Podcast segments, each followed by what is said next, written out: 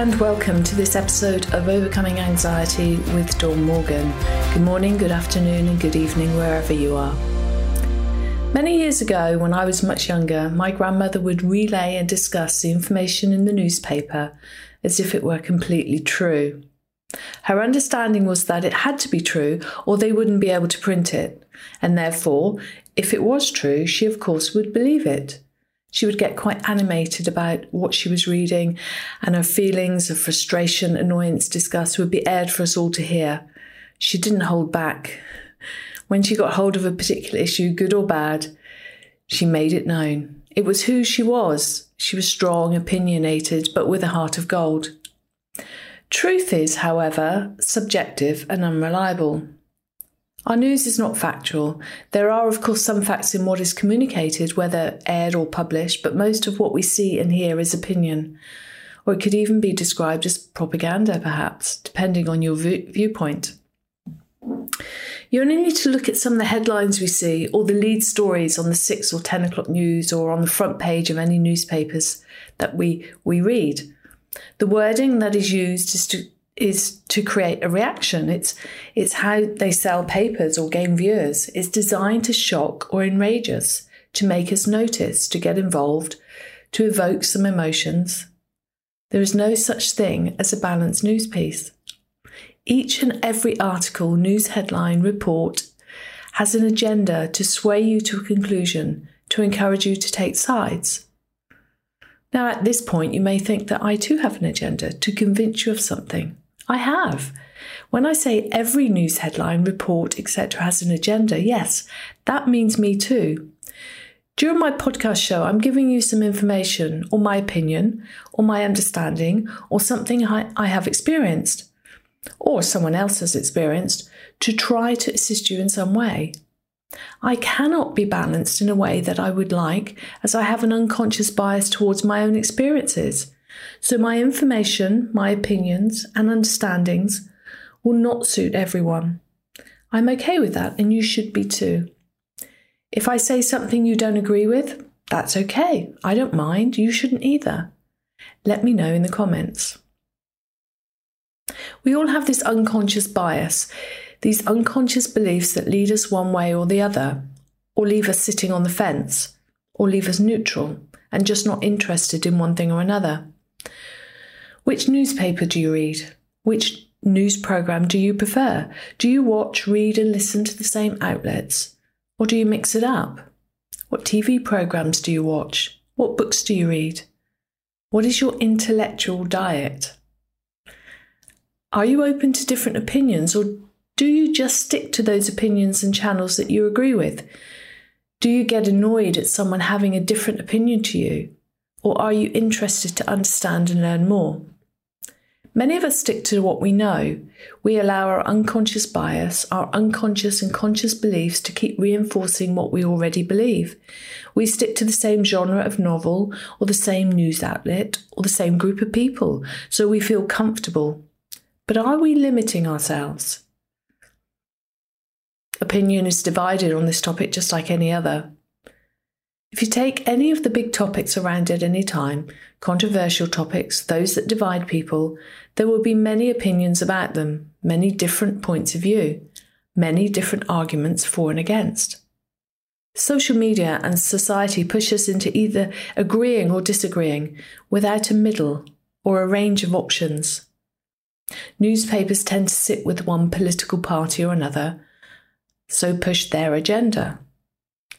Many people either like their country's leader, prime minister, president, et cetera, or they don't. What about the opposition party? If they like the ruling party, then they de- by definition they don't like the opposition, and vice versa. Where do you sit on that matter?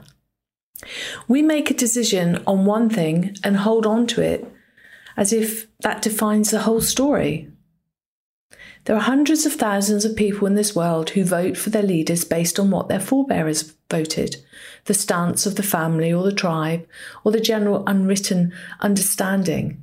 My father and his father have always voted so-and-so, so that's what I vote. But, you know, a kind of unwritten rule, a, an unconscious understanding perhaps. The historical figures issue we saw last year, well, actually over the last couple of years, with statues being torn down due to the bad things these people took part in. If we look back through history, though, almost everyone who has a statue or monument anywhere in the world, including really high-profile people like kings and queens, will have done something bad or not in line with our current-day values. These statues and monuments were, in the main, not erected due to the bad things they did or the current-day values they do not live up to, but something they did to help people where they changed history for the better. We can find fault in everything and everyone if we dig deep enough. There are plenty of people in this world that have an agenda to encourage you to manipulate your unconscious bias, to choose sides and jump on the bandwagon. I had a conversation with a friend recently who experiences debilitating anxiety at times. We met up for a coffee and she was telling me about the reading she was doing about anxiety on the internet.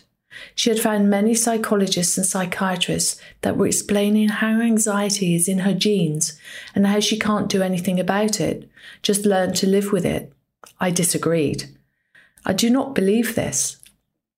So I explained my perspective, and for each statement she provided me with, from what she had read, I provided an opposing argument. It left her with more to consider. The reason that I'm talking about this today is to encourage you to take a step back, to look at the words and pictures you are seeing and hearing, and ask yourself, what emotions are they trying to evoke? What is their agenda? What is the message behind the words and pictures? And most importantly, is there another side to the story? Is there an opposing viewpoint or argument? Our mood, personal experience, and understanding will all have an impact on what we choose to believe. Only by consciously questioning this, we open up to other ideas. We may still choose to stick with what we believe, but at least it's a conscious decision and we have considered all, all the sides and points of view. When you start to notice the wording that's being used, it will change how you see news reports. It did to me. I grew up with a similar understanding to my grandmother, definitely in my very early years. I believed the news. I believed what people were saying until I didn't. During the eighties, I was in the military, and due to that, I had access to detailed information that wasn't public knowledge, which is understandable. Of course, I couldn't share it with anyone and would have never considered doing so. But what this knowledge taught me in a moment of clarity was that news channels were reporting opinion based on what information they had. And they didn't have all of the information because they didn't know what I knew. And even I didn't have all of the information. If you want to try this out, read a news article on a particular topic from two opposing newspapers. Or search out people with different opinions on big topics. Climate change, COVID vaccines, or Harry and Meghan, whatever subject you like. Each side will tell you the facts to encourage you to take their side. But by definition, both sides can't both be right. Or can they? Henry Ford said, whether you think you can or you think you can't, you are right. We believe what is true for us, and our truth may not be somebody else's. So my message to you today is to don't believe everything you see, read, or hear. Question it, compare it, consider it, be curious. Go out of your way to find the opposing argument and decide for yourself. Because what is out there is someone else's truth. It's your job to decide whether it's your truth. Thanks for listening to today's show. Please follow or subscribe to get the latest episodes as soon as they're available. Whilst you are there, also comment and review as it helps me and other listeners know what is good and what is not. If you'd like to get in touch, feel free to reach out to me via the contact details in my show notes or via my Facebook page, Finding Freedom Club.